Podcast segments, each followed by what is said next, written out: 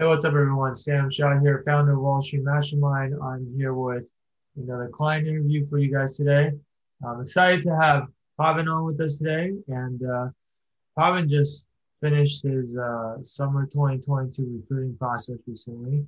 And so I wanted to get him on here to talk to you guys about how it went for him, share some tips and advice, and just whatever thoughts uh, he may have about the process for those of you who are currently still going rec- through recruiting. We're about to go through recruiting. So, uh, Pavan, thank you for taking the time to come on here and talk to us today. Yep, no problem, Sam. And uh, to start off, if you don't mind, um, maybe just introduce yourself a little bit so that people kind of get a sense for who you are. Definitely. Yep. So, like Sam said, I'm Pavan. Um, I'm currently a rising senior studying statistics and finance at Case Western. I'll also be entering into the master's in finance program uh, at Case. So effectively, I went through the 2022 recruiting process as a sophomore. Got it. Okay. Makes sense. And, uh, you know, it's interesting because um, you just mentioned you're doing master's in finance. Uh, we'd love to talk about that a little bit um, since I know masters in finance uh, they're pretty popular in Europe, I think, but at least in the States, uh, it's a relatively newer thing for most people. Yeah. Like a lot of people know about the MBA, but not the yep. in finance. Can you talk a little bit about your decision or like how you decided to kind of go out and get a master's in finance after you graduate? Yeah, definitely. Um, I mean, there's a couple of things um, at play in that decision. Um, but the the biggest thing was basically um, I was interested in investment banking. I in my freshman year I was studying pre med, um, but had swapped out, so uh, I basically sort of lost out on a year of learning about finance um, and even more so investment banking. So I came a little bit late into the game, mm-hmm. um, and so that master's in finance really serves sort of two purposes. Uh, the first is to um, get a little bit more background and experience in, in uh, the sort of theoretical side, academic side of things. Um, but I think for me, the most important thing was that it gave me an extra chance to go through a recruiting process um, and break into investment banking. Got it. Okay. That makes a lot of sense. Um, basically, you kind of reset, and since you missed out that first year, and, and this is so common nowadays, right? Where yeah. junior summer internship recruiting happens so early, pretty much, you know, halfway through sophomore year is is when recruiting starts. And if you weren't born into this world knowing that you want to do investment yeah. banking, a lot of times by the time you even realize what banking is, you're kind of behind and it can be hard to come back from that. Right. And so yeah, taking on a ma- and master's in finance programs, just so people know, uh, most of them are one year programs instead of two years, right? It's yeah, it's one to two years, yeah. Yeah, and so um, as opposed to MBA, which are mostly two years, you can find a one year program. So you're going for school for five years instead of four, and then I think the other benefit of an MSF, based on my understanding, is um, you can kind of add it on as a fifth year to your undergrad immediately yep. without having to like for most top MBA programs, you have to go out, work for a couple of years first, get some uh, real world experience before the top MBA programs will accept you. But then that obviously pushes things out way, way, way down the road, right? Right. Okay, cool. Uh, and I guess the last uh, piece of information for people about the Master's in Finance before I move on is um, I think if you do a Master's in Finance program, unlike the MBA program, when you recruit for banking, you're still recruiting for an analyst position, or you're going in as an analyst as opposed to at the MBA level, you're going in as an associate, right? Right, right. Yeah. Okay, cool. So, I mean, for those of you that are listening, this this is potentially a good way, uh, like Pavan said, if you're kind of late to recruiting for whatever reason, and you want to kind of reset the clock or, you know, go back a year, uh, this could be one thing to consider, right? The other thing that I've seen people do is um, they might delay their graduation by a semester or by a year, and that kind of has the same effect. So, um, obviously with this you get an extra degree. So uh, there's the yep. pros and cons. Cool. So um, take us back to kind of like the beginning. I mean, when when did you realize? But it sounds like you realized your sophomore year that you wanted to do banking as opposed to pre med. Is that what happened? Yeah, that, that's more or less what happened. So, uh, yeah, like I mentioned, freshman year was uh, pre med. Towards the back end of it, I was uh, I realized that I didn't want to go into medicine.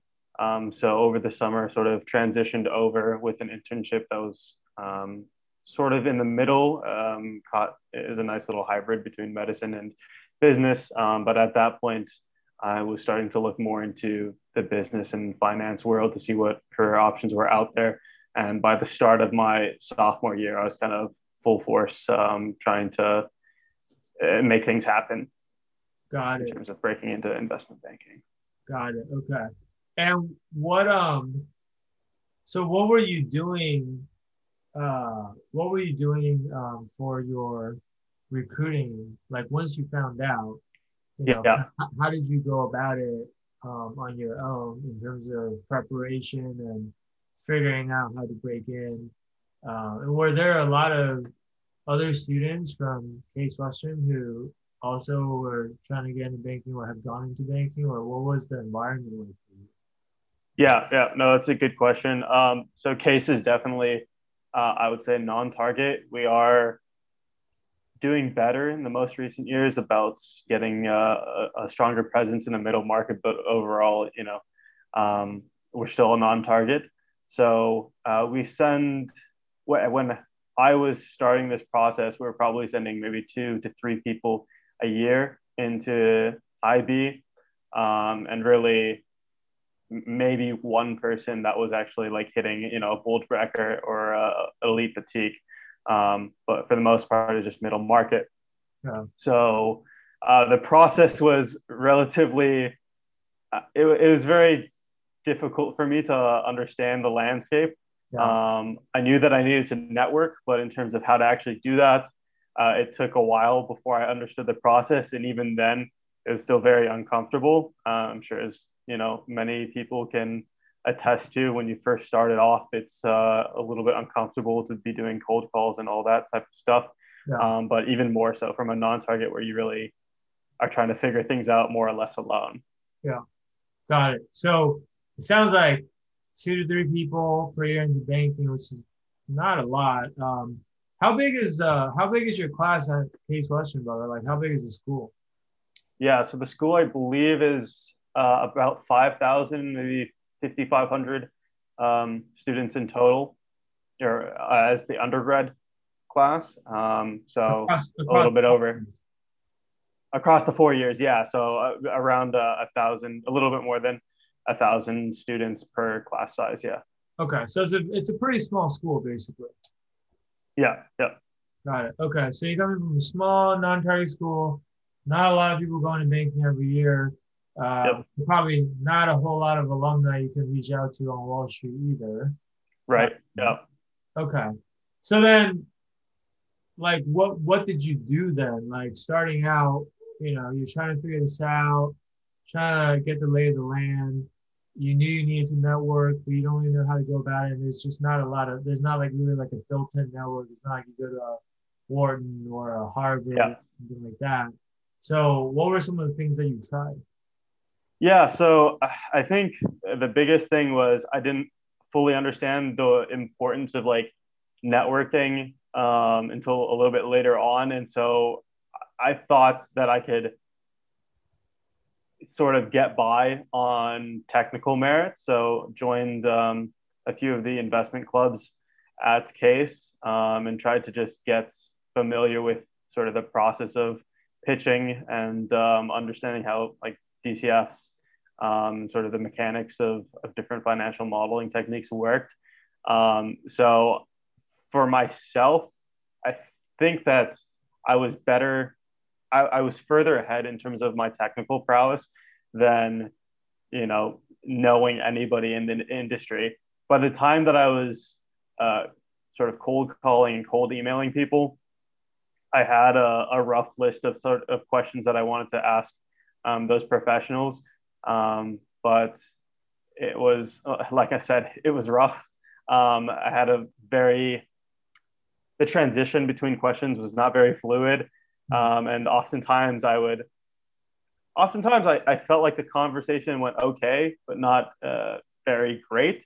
And uh, looking back, looking back on the conversations that I had this past year and even um, over the summer following my sophomore year, um, I can look back on those those sophomore year conversations and say that they did not go as well as they had uh, more recently. Mm, got it. Okay. Um, that's an interesting. Uh, that's an interesting point that you bring up because I'm sure a lot of people are listening to this right now, and they're probably in that same boat where they've been trying to network. They are asking, you know, this list of questions that they kind of prepared ahead of time or that they think they're supposed to be asking. And a lot of these conversations just feel like they're okay or kind of mediocre and don't yeah. really know where it's going. Um, what changed for you? Like it sounds like you were able to turn it around and get better at having these conversations, but like was that like a change in approach or a change yeah. in set or what what what did you do exactly to kind of flip the switch? Yeah, it's a, it's a couple of things. So the first thing, and I think maybe depending on how you look on it, either the easiest or the hardest thing is sort of credentials. Um, coming off my freshman year, I only had things related to medicine, um, things that were not at all relevant to or interest, you know, things that would not stand out to a, a finance professional. And so over the course of my sophomore and junior years, I was able to add more things that were relevant. So internships at a private equity shop, internships at a wealth management shop.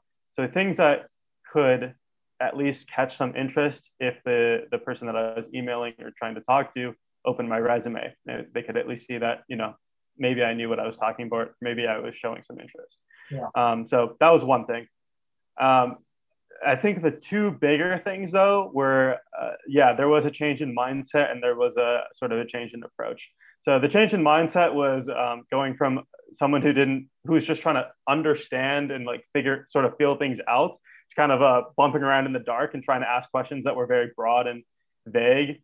Um, and then that developed into trying to ask more sort of directed questions, asking more about the, the professionals and trying to understand their actual experience rather than just trying to learn about you know how things fit together in the finance world. So that was one thing. I guess it was just a, a difference in confidence in what i was looking for. Mm-hmm. and then the second thing and the thing that i would i would say was probably the most impactful in sort of making conversations go my way was uh, towards the end always making sure to ask for you know ask for something make an ask not just have be on a call and just be asking random questions about like information. Um, but finishing up the call with some sort of meaningful trying to get something out of the conversation. So um, i'm sure the, the students that join your program will hear it a bunch but always asking for additional names always asking for maybe a, a resume to get pushed something like that. Um, and that was the biggest difference in approach really making sure your name stuck with the person you were talking to yeah. um, and then having something to sort of follow up on later on when you wanted to reach out to them again when it was actually more important yeah that's really really great advice by the way um, so hopefully you guys are all paying attention but uh, i think the things that you kind of talked about just now though they're also kind of all related right because you know you talk yeah. about a lot of people don't think about it by the way but you first talked about when you said what helped you improve your network, and the first thing you talked about was your credentials. And people don't yeah. even think about that, right? People think like, oh, I need a better resume so that you know I can apply and get more interviews. But in reality, it's very rare, especially with the top banks, that you're going to apply and just have your resume selected because you have such an amazing resume. Because they get way right. too many amazing resumes, right? And so really having the, the real benefit of having a better resume is that people are going to be more inclined to talk to you versus yep. when you had just a bunch of medicine stuff on there when you reach out people are probably like eh, I'm kind of busy. Like, I don't know if I, you know, have time to talk to this kid who seems to have nothing to do with finance, right? Yeah. Uh, yeah. But also, like, even you talking about making an ask in the end. Well, at the end of the day, you can make an ass all you want, but if they don't feel like you're qualified, um, it doesn't matter how much they like you. Like nobody wants to stick their neck out for someone who, again, looks like crap on paper or is going to be a hard sell to the firm. Like, hey, you should totally talk to this guy, even though yeah. he goes to a non-target school and has no relevant experience whatsoever. Like nobody wants to be that guy, right? Yeah, yeah, exactly. And so you have to make it uh, easy for them to do what you want them to do, or else if you're just coming out and making all these demands or requests, um, all it's going to do is make things awkward, right? Yeah. Because people hate saying no. So you, if, if you if you make an ask and they they don't want to do it, or if you ask it not in the right way, um, they're basically going to have to either make things awkward and say no, or kind of like jujitsu their way out of it, or yeah, gonna have to uh, just lie to your face and say, yeah, sure, uh, send me your resume and I'll pass it along to whoever, and then they just do nothing, right? Yeah, yeah. I think that was one thing that was you know good about your program. Um, this might be a little bit long-winded, but I'll, I'll get to the point eventually. Um, yeah, when you're not uh, well qualified, then those professionals that you speak to are kind of they're either going to say no outright, or what I found more often was they'll try and sort of you know back out of it, um, be relatively polite, um, but you know end up having the conversation go nowhere. Um, but the thing is, you know, even if you go to a target school, even if you know you're coming in with some good credentials, you do have to go through that awkward first step of networking where you're going to get way more rejections than you are later on. And so the point of this was that something that was beneficial with your program is that, you know, you're joining or yeah, you're joining a community of a lot of people that are like-minded and everybody's sort of on top of each other and trying to push each other to, you know, get, you know, five networking call, five, 10, whatever, however many networking calls done a week. So you can get past that uh, high rejection uh, rate um, point of the networking and really get into the more quality conversations. Yeah, yeah, absolutely. I mean, I think cannot overstate the impact of being in the right community and being in the right group or surrounding yourself with like-minded individuals, right? Um, especially coming from a school that's only sending, you know, two or three students in banking each year. It's like, who are you supposed to talk to about this stuff? You know? And, yeah.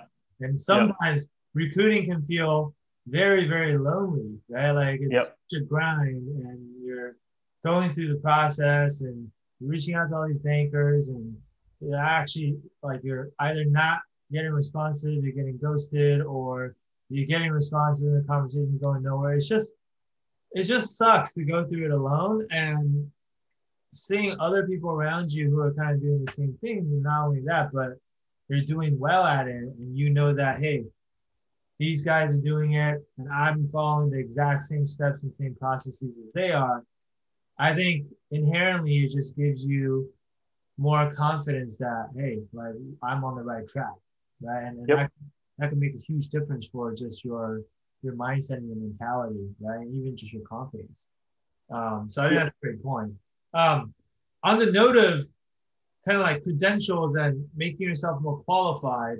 Um, so obviously, I think you joined um, you joined Wall Street Mastermind back in like October of 2020, if, not, if I'm not mistaken.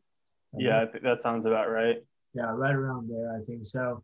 Um, then I think since you joined, after you joined, um, I think the first internship you got after joining was uh, the private equity internship that you did, right? Correct. Yeah. Got it. And so that obviously that obviously helped a ton. Um, and like, what? Do you, how, how big is that PE fund? Do you know? Uh, I believe it's five five and a half billion assets under management. Yeah. Okay. Yeah, so I think So- that's about right because I mean they've been Riverside. They've been around for a long time. I think they've been around Yeah. for well, I don't know decades at least, right? Um, Yeah, yeah, exactly. Their website they have 30 plus years of experience, more than 650 investments made. Okay, so pretty pretty strong track record. Um, people are probably wondering though, how were you able to get an internship during the school year at such a solid private equity firm coming from like a non-target school? Like, was there something magical that you did there, or how was Yeah. approach it? So, uh, I mean, this is that. It just really has to do with leveraging what networks exist. Um, so, the way that I was able to land that internship was that there was a professor at Case Western who um, has been around in the finance world. He started uh, his career at Morgan Stanley, uh, ended up being a vice president there, left to join uh, a private equity firm, not Riverside, but some other firm um, before retiring. Um, and now he's currently teaching as well as he, he's on a, a he's on uh, the board for a number of different private companies. So he has a lot of connections. Um, uh, and the way that I got Riverside was just by pretty much asking him, you know, showing that I was a pretty strong student in his classes, um, staying attentive, and then using that avenue to enter into it. Um, so it's just about keeping your eyes open and knowing what avenues for success there are um, with, within whatever community you're in. You know, exactly what we've been saying throughout this call. Case is pretty small. There's not a whole lot of presence on Wall Street or anywhere else. Um, but Riverside's headquarters are in Cleveland, and so you got to just know where to to roll the dice. Um, Yep. I, I didn't make many plays for New York offices uh, in this recruiting cycle or in my previous recruiting cycle. Um, so it's just about knowing where to where to look. Yeah, yeah, and I think the biggest takeaway I have there though is really like thinking outside the box on how you network and who you network with, right? Because I think one of the first things we uh, talk about when it comes to networking in, in, our program, at least, is how do you widen the top of your funnel, right? Yeah. I think everybody out there, most of the time when they're thinking about networking, everyone's like, oh, let me just reach out to alumni on LinkedIn. so everyone's right. Doing, right. Well, what the hell do you do if you go to a school that doesn't have that many alumni? Then you're going to be done in like a day if you're just all you're yeah. reaching out to alumni on LinkedIn. So obviously, to widen the top funnel, we go through like the brainstorming exercise where you know there's like probably 40 plus different things that we listed out. It's like, what about this? What about this? What about this? What yeah. about this? And like, obviously, going to your professor, that's one of the things that you could do that most students just aren't even doing, right? Yeah, yeah. Um, and so that's uh that's awesome that you're able to do that. Um, and so once you join Wall Street Mastermind, so you know, because you were, I mean, you finished recruiting. We're in June now, but you finished recruiting probably in like April. Is that right? Yeah, that sounds about right. I've already forgotten when I got the offer, but yeah, I think uh, towards the end of April was it sounds about right. Yeah, I mean, you got a couple offers, but I think your last offer was probably I want to say like April or something.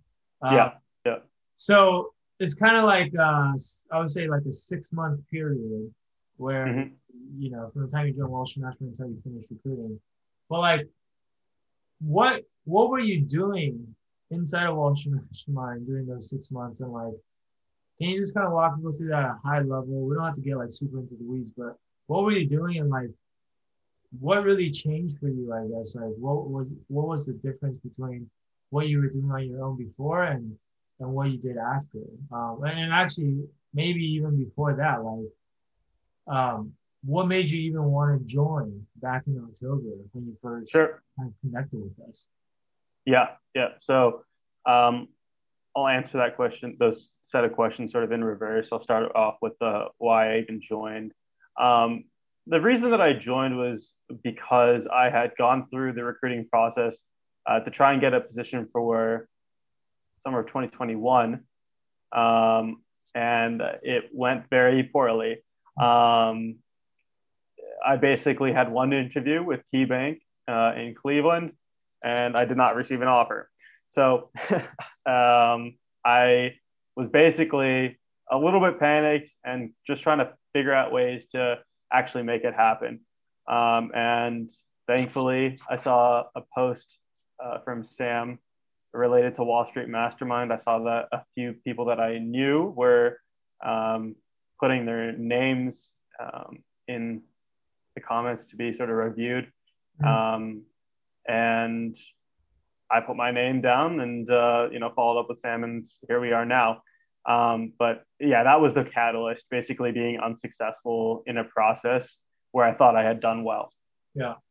Um, I guess on that note, though, so uh, you saw it's probably like a post on LinkedIn or something, and then yeah. you, you reached out, we connected. Um, you spoke to someone on team. I think you spoke to Jen in the beginning, if I'm not mistaken. But, yep. Um, obviously, though, like as you talk to us and you're evaluating this program as something that may or may not be able to help you. I mean, God knows there's so many programs out there nowadays. Yeah. That potentially help you get investment banking. Some are great and some are honestly a lot of them are not so good. Right. And so how do you know if this is actually a program that's going to help you or how, how like what gave you the confidence that yeah, this this I think could work or will most likely. I mean, obviously nothing's hundred percent, nothing's guaranteed, but like, how, what gave you that confidence as opposed to saying like, oh, this is just another, I don't know, washed up banker who's peddle, you know, peddle yeah, yeah. invalid advice to college students. Yeah, no, I mean, I'll. I'll be really honest here. A lot of the information, I mean, you can you can find online um, but the thing that really gave me the confidence about what was the differentiating factor was actually speaking initially with uh, Jen. Um, I believe she also came from a non-target, and she got into I don't remember where, but it was PJT. it was a pretty good PJT, yeah. right? Yeah. Yeah. So uh, very solid bank. So I could sort of see myself in her shoes, non-target to a um, a strong bank. Um, and that was really what gave me the confidence. Um, it's very easy to sort of, or it, it's it's hard to see non-target. It's it's very difficult to view non-targets getting into prestigious banks. You, you see just tons of posts saying it's very difficult. Um, you can do it, but you have to put in you know a whole lot of work, and that's true. I had to do that. I'm sure Jen also had to do it but it's a different experience reading it online and all that, but then you know actually talking to the person mm-hmm. um, so that's what gave me the confidence um, over time actually being in the program um, seeing the number of bankers that were actually helping out um, just sort of um, verified my presence in the program yeah. Um, but that was the initial thing being able to actually talk to people that were in the same position as me got it yeah, and, and I mean for our listeners who don't have the context, you know, Jen uh, also went through the program prior to Kotlin, and uh, like you said, you know, came from a non-target and was able to get into PJT, which is an elite boutique and very hard to get into. And uh, you know, a very similar story. Like came into a sophomore year, didn't have any finance experience, had to build up her credentials. So I think there were like a lot of similarities there. Um, and so obviously being able to see someone else do it gives you more belief that you can do it, which again just goes back to the point we made earlier about being in the right environment and kind of. Yep. I mean, honestly, this is the other thing. Like nowadays, where do most people get their information about investment banking recruiting? I would say Wall Street Oasis, right? Yeah. But I gotta be honest, like I, I've been on those forums. Like it's it can be a toxic environment on there, right? Meaning like especially for a non-target school kid, there's just a lot of doubts because yeah, a lot of the students and even people who aren't students on there will have you believe that oh if you're if you don't go to Harvard, Princeton, Yale, or Wharton, then you know you, you and you don't have a 4.0 GPA and have like you know three investment banking already, then uh, you pretty much have no chance, right? Or like right, right. that's like the line of thinking, or it's like Goldman Sachs or bust. Like if you don't go get into a Goldman, then it's not even a real bank or you know whatever. Right. It's just like you can immerse yourself in that and just have all these negative thoughts that aren't really helping you at all. Or like if you're in the right environment and it's other people who are similar to you and have all those obstacles and other people who have also been told that they can't do the stuff yet they still did it it's just a that, that's a very positive thing or it can be a very positive thing for you because now you have a frame of reference and you, you have that belief right? And a lot of times like being able to do something starts with the belief. Like if you if you believe you can you're probably right but if you believe you can't you're probably also right, right? And it's like that. Yeah. That's half the battle. And so, you know, I think that's a. It seems like a small thing there, but I just really want to emphasize, like, it's like, yeah, there's so many, we have so many successful uh, case studies inside of Wall Street Mastermind I've read already of people who just overcame supposedly impossible odds that it's, it's no longer really a thing anymore, right? And, yep. And, I, and by the way, don't get me wrong. I'm not even saying that the people on Wall Street Oasis are being malicious intentionally. I don't think they are. I just think that when people say what they say online or just in general, most people are just talking about their own experience, right? Most people are they're telling you what they believe to be true through their lens, through their view of the world. And in their world, they don't know anyone who came from a small non-target school who successfully broke into investment banking. So that's why they're telling you it's impossible. But yep. that doesn't mean that no one's ever done it. It just means that they're not in that corner of the world. And you got to find, you got to figure out how you can put yourself in the right corner where there's a lot of people doing what you're trying to do. And that way, like, you have the right view of like what reality actually is right? Yeah. Um, yeah. I think that that's super important, man. Um, and so, okay, so so that's what kind of gave you the confidence to join, is you see your yep. conversation with Jen. So that makes a lot of sense. And then I guess coming back to the other question, um, like what what was different once you joined Wall Street Mastermind? Because like one common question that a lot of people have is like, well, why can't I just do this on my own? Like, I mean, what are you guys doing that's so different? Isn't everything already on Google or on Wall Street Oasis or on I don't know mergers and inquisitions. Like I could just find everything on my own, right? Yeah, yeah. Like why, why invest in something like this? Yeah. So um, to those people, I mean, it's already a very difficult process, even more time consuming if you're from a non targets. Um, and if you, I mean, if you really want to do that, uh, go for it. It is possible to do everything on your own. um, but I'd say uh, the biggest things that the biggest reason, the biggest benefits for me um, joining Wall Street Mastermind were two things. The first thing was just having a group of people that were monitoring every single application that ever got uh, posted instantly. Um, so there was no ambiguity about timelines. You kind of knew exactly when everything was coming out, um, when to start networking more, you know, more directly and asking for resumes to be pushed, um, and things like that. And that's just a huge time saver on your end when you're trying to focus on networking, building connections, and actually, you know, practice technicals, all those things. So that was one of the biggest things, just being able to save time on that front.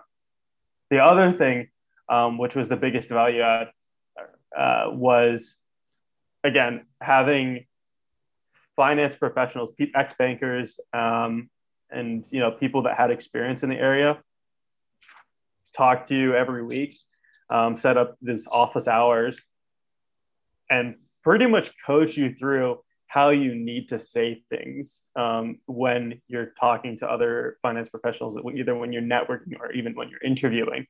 Um,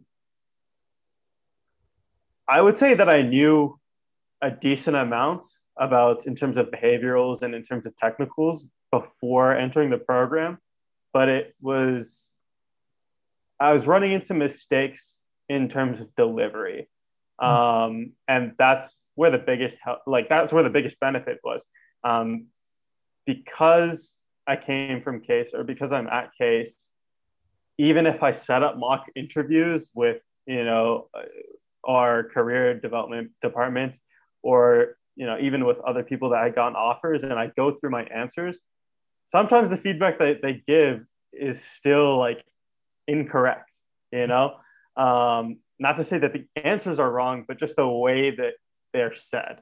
Um, so that was the biggest help in terms of the actual way that I went about improving on um, my answers in the interviews and as well as in uh, actual conversations. Yeah, that's um that's a really interesting point because you're right. A lot of people naturally their first reaction is like, well, let me go to the career center or let me ask an upperclassman uh, to help me, right? Um, and obviously you should do that. There's no there's no conflict there. I'm not saying, oh, if you do all yeah. and don't do the other, you should do you should leverage all the resources that you have. But on your point about delivery, though, I want to make sure people understand what that means because we always say, uh, it's not just people are so focused on like what you say, but it's not just about what you say. It's about more importantly how you say it.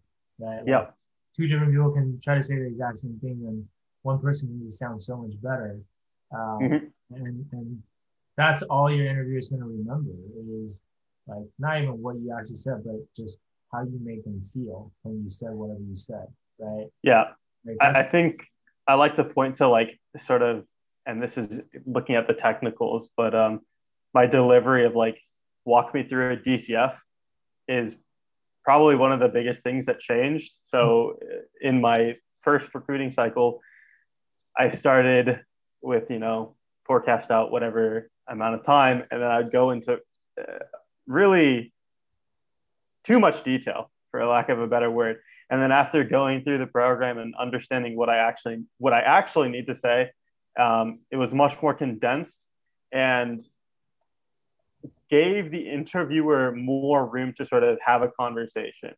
Um, and so, yeah, I mean, that's just one example of, of how delivery changes to, for the better. And I mean, in case people are wondering how we do that, it's like, yes, we do teach you all the technical concepts you need to know. For example, like what is the DCF? How do you like how does it work and all that? So obviously, first before you can explain everything, you need to have an understanding of how everything works. But also, um, we actually have like mock interview exercises within our modules where of course you're trying to answer these questions to see if you actually retain the knowledge that we just try to teach you but also you can then compare your answers to like our recorded answers which are like kind of the ideal answers right for how a banker would answer these types of questions and so you're not just trying to come up with these answers on your own trying to figure it out. But you can basically compare and contrast. This is how I've been answering it. This is how Sam answered it. Right? He's asking right. like, what is the difference? And, and in the case of the DCF, it was probably like, oh wow, Sam's answer was a lot more concise.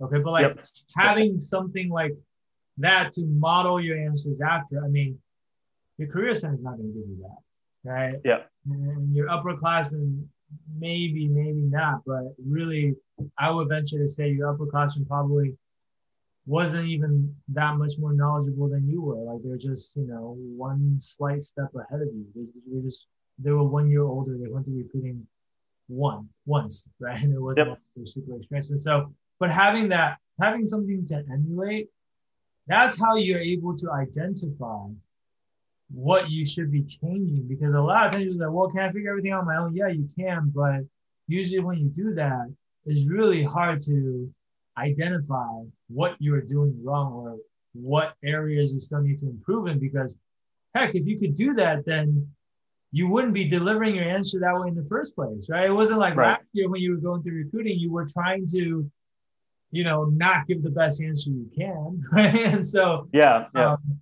and, and, and that's true on the technical side, but it's probably even more true on the behavioral side, right? Because on the behavioral yeah. side, there isn't even a standard answer where it's like, hey, if you say X, Y, and Z things, then it's a good answer. Like everybody's answer is different.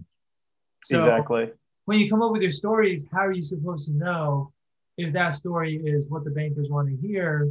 It's just to a lot of people it seems so subjective, right? Yeah. Yeah.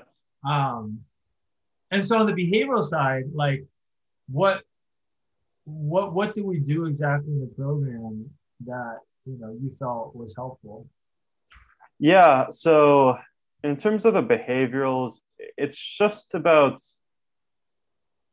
the biggest thing is sort of creating this sort of roadmap. I don't know if that's the best word for it, but even though everybody's story is unique, um, there are things that sort of stand out to whoever you're talking to. Um, and you want to make those things be more pronounced. I think one thing that was that changed over time with my delivery was sort of um, I had the the order of things mixed up. So uh, previously, I said I was saying things like I had this experience, and it showed that I was interested in this thing, right? And um, we flipped the order, and that that got a lot more positive results. Basically, saying I had this interest, and so I sought out this opportunity, and now and now I got that opportunity, and so I was able to excel in that fashion, right? So it was just these small things that you're tweaking that like when you're building your answers on your own you'll have all of the things that you're going to say or that you want to talk about and they're all they're going to be there right? And it, it won't change all that much over time. The actual content won't change that much but just slight delivery changes and, and how you present your story will have a dramatically um, improved impact on the person that's listening to it mm. um, because you know nobody wants to hear a laundry list of like oh i did this i did this i did this. People want to hear a story. And so creating that story that's actually intriguing is it's it's much more difficult than it might seem at the at the onset. Right. I think you you, you made a really good distinction there about content and delivery once again. I think a lot of times we find in our experience having worked with hundreds of students the one thing in investment banking that most people feel like they don't need that much help in is on their behavioral answers. People always think, oh, I need a lot of help on technicals. Oh my God, I need I need help on networking. Like I don't know how to get referrals. You know, oh, I need help with resume and getting more relevant experience.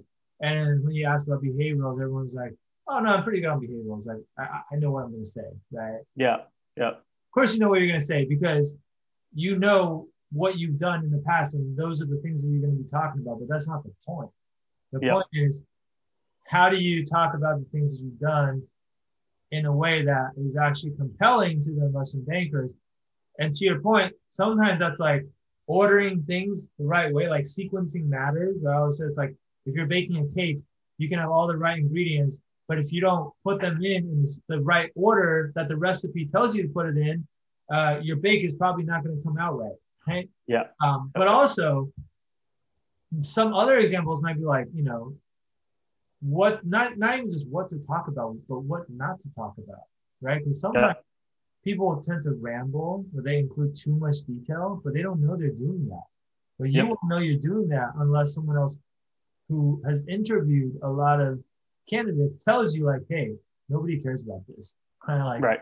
cut this part out. Or sometimes you say too little and you're like, you just touch on something, you feel like that's enough, but you need someone who's done a lot of interviews to tell you like, hey, they're gonna want to know more about this. Like you gotta yep. elaborate more on this, right? And so, and of course, once in a while too, it's just like, no, no, no, no, you're using the wrong story. Period. Like, yeah. your greatest weakness? And you said, oh, my greatest weakness is I have too much attention to detail, or I'm such a perfectionist. And then you need right. somebody like, yo, that's a bullshit weakness. Like, yeah, yeah. Who's going to buy that, right? And so there's a lot of things that can, are kind of nuanced that can actually, you know, go wrong with your behavioral answers, even if to you it may seem like nothing's wrong with it, right? And that's where having an expert opinion and someone who's not yourself, but a third party who can identify your blind spots for you, that's the biggest difference uh, between yeah. getting our help versus doing it on your own. right? Uh, yeah, and I think it just comes back to how like competitive it is to break in, right? So you can find all this information about like the very obvious landmines, like saying, you know, a BS um, weakness. Those are things that you can see online, and it's like, oh, now I know to never do that. Um, I think a lot of people like sort of inherently know that that's not a smart decision to make. But if you ever had any doubts, then there's lots of resources online that'll tell you not to.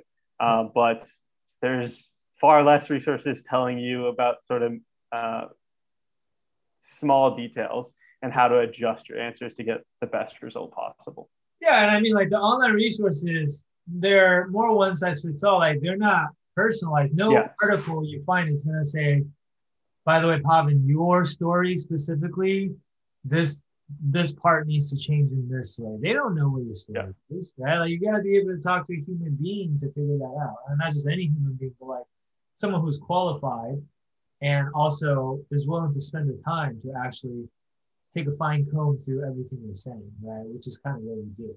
Um, so that makes a ton of sense, man. Um, I guess all in all, it sounds like a lot of things up changing. I mean, your networking approach changed. You became more qualified on paper. You got relevant internships. You changed your delivery in terms of how you answer interview questions, technicals, behaviorals. Um, and so those are kind of like the main components to being more successful in recruiting. And so can we kind of just um, let the cat out of the bag? Like what ultimately in the end, like I guess first thing, how many offers did you end up getting in this second go around? yep. So I ended up getting two offers uh, this time around. Uh, one from KeyBank um, in the, the group that originally rejected me last year, um, interviewed again this year and got the offer this time around. Yeah. Um, so that was interesting. And then um, I also got an offer from Guggenheim. So I accepted the offer from Guggenheim. Right. Um, that must have felt good uh, to be able to reject the people that rejected you last year. yeah, I mean, uh, I didn't think too much about it. Uh, it was just a matter of you know fits. Um, yeah. I, was know, totally kidding. No, no bad blood there. I, I, was totally kidding, but uh, you know, like sometimes some people have a not you, but sometimes some people have like a chip on their shoulder, like I'm gonna stick it to these guys. But no, I mean, like yeah. obviously, picking Guggenheim over KeyBank is nothing personal. It's just like Guggenheim is the the more it's it's the better bank. Right? I mean, I don't, yeah. I don't know how else to say it. Like it's you know, elite boutique versus uh, middle market bank. Um, but I do want to. I mean, that that is uh, that is really good validation though, in that it's the exact same bank and exact same group, one year apart, and you went from being rejected the first time to them accepting the second time. Um, was that like I am curious though, like how was that experience um, interviewing with the same group two times in a row? Because a lot, a lot of students sometimes ask me like, "Hey, so if I applied last year and I got rejected, does that mean that, you know, I'm, I have no shot again with that firm or that group if I apply?" Yeah. Again? And obviously, in your case, the answer is no, it doesn't, right? But like did that ever come up when you recruited with them the second time? Like, did they remember you, or were like, oh, "What are you doing here again?" You know. So um, no, uh, it didn't. Nobody that interviewed me the first time interviewed me the second time, okay. which was, uh, I don't know. It might have just been. It was a difference in timeline. I think that was the biggest thing. So the first time, I was in sort of the standard process, um, and this second time, I was in an accelerated timeline. I have no idea why the difference is or, or what they changed about the process and what led to that difference in timing. Um, I but it, have, it just, it just, yes. Uh, yes, sure, sure, yeah, yeah. I guess I, I, I mean, yeah, yeah, exactly. Usually, but, um, usually they'll put the, the higher priority candidates in the more accelerated timeline because yeah, because they want to get to you before the other banks get to you, right? Yeah, yeah. Um, but okay, so you were in a, the accelerated timeline this time. So interviewers. Yeah, so there are different people um, interviewing me. Um, it did come up that I had interviewed in the previous year, um, but it wasn't too big of an issue. I would say it was a concern of mine that like I was interviewing for the same bank, same group. Um, but ultimately, it came down to, to this like, if you're going in to a recruiting cycle um, in a different year and you have nothing different, or you there's literally nothing different about you, that's when you should be the most worried. Um, but I knew that the first time I recruited, it wasn't like the best version of myself or the most qualified version of myself. Yeah. Um, and so when I was interviewing with them uh, this most recent cycle, um, I was confident that I had improved substantially. Mm-hmm. And so if it ever came up, it was more of sort of a, you know, just a conversation piece like, hey, I, I interviewed with you guys last year and um, I understand what my weaknesses were at, at, that point. I think that's one of the biggest things. Um, if you're gonna continue or if you're gonna try to go for the same group and same organization uh, twice in a row, you have to know what your weaknesses were that first time and be able to prove that you've improved on yourself in some manner. And I knew that that was the case for myself, so it didn't really concern me all that much. Yeah, that's uh, that's really really good advice. Um, I usually like to end these interviews on uh, by asking you for a piece of advice, but I think you just kind of gave a really good one. So, um, in fact, if you're able to in an interview acknowledge what your weaknesses were, but also be able to demonstrate how you've actually worked on those weaknesses since the last time you met and you know how you able how you've been able to overcome that one that shows humility and self-awareness. Because a lot of people don't even know what they did wrong. Like when they get rejected they just get rejected and they're like yeah. I don't know why i got rejected or they blame yeah. everything around them except for themselves. That, oh it was just like there was covid or all these excuses right? Like but yeah.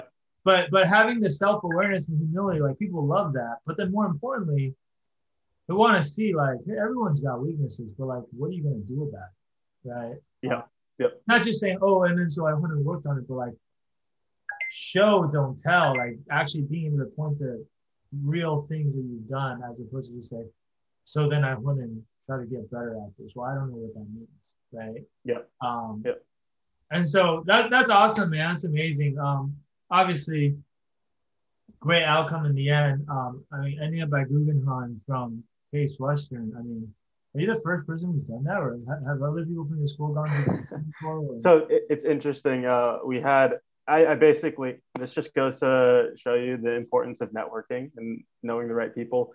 Um, we have a, we had an alumni at William Blair, and he moved over to Guggenheim, and that's I, I had initially uh, started the conversation with him when he was at Blair, mm-hmm. kept in touch, found out he went to Guggenheim, kept in touch with him. I really enjoyed talking to him.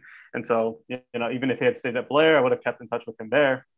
Um, just happened he went to Guggenheim and uh, we were able to keep up the conversation and move forward in that process. So, got it. So you nurtured that relationship over time, uh, which yeah. we didn't really talk about. And that's a whole other conversation I'm not going to dive into right now. But yeah, it's really, really important to nurture your relationships. It's not just like a one time thing. Hey, hit them up for a coffee chat or informational call, and then and then like expect that something's going to happen. Like no, that's you have to really maintain and build a real relationship if you want to turn into something, right? So. But okay, that's fair. He lateraled over, but you're the one. You're, you're probably the first person to break him directly out of um, out of uh, whatever undergraduate, I, I, I guess yeah. communication MSF. So that's a great accomplishment, man. So I mean, huge congrats on that. Um, I guess uh, let's wrap it up, guys. If you've been listening to this, I mean, geez, I have so many takeaways from this call. Uh, I I think like Pavan gave a lot of really, really detailed and good advice on really all aspects of recruiting right? Whether it's the importance of having better credentials, which will just make your life easier in every other area, whether it's networking or interviewing. I think like that's really the foundation of everything you do in recruiting, right?